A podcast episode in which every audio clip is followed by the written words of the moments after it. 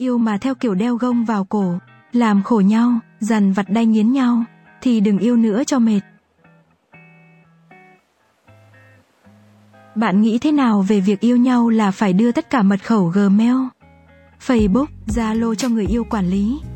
Có nhiều người nói cây ngay không sợ chết đứng, nếu không làm gì khuất tất thì không việc gì phải sợ. Nhưng vấn đề ở đây không phải nằm ở chỗ sợ hay không sợ, mà lại nằm ở chỗ có tin tưởng nhau hay là không.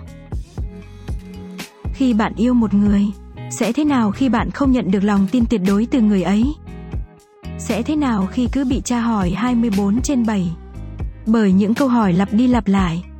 Bạn có thể kiên nhẫn trả lời lần một, lần hai, nhưng dám cá là bạn sẽ không đủ kiên nhẫn để trả lời cả đời nếu chọn tiến đến với một người như thế.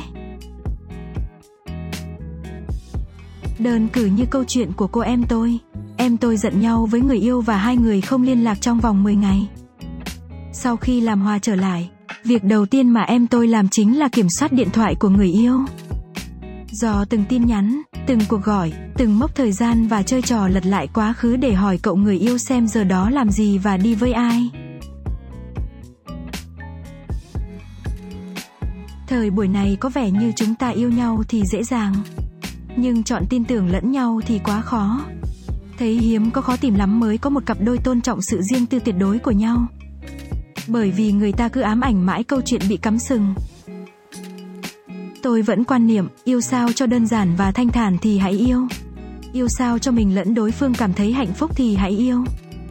Còn yêu mà theo kiểu đeo gông vào cổ, làm khổ nhau, dằn vặt đay nghiến nhau, thì đừng yêu nữa cho mệt.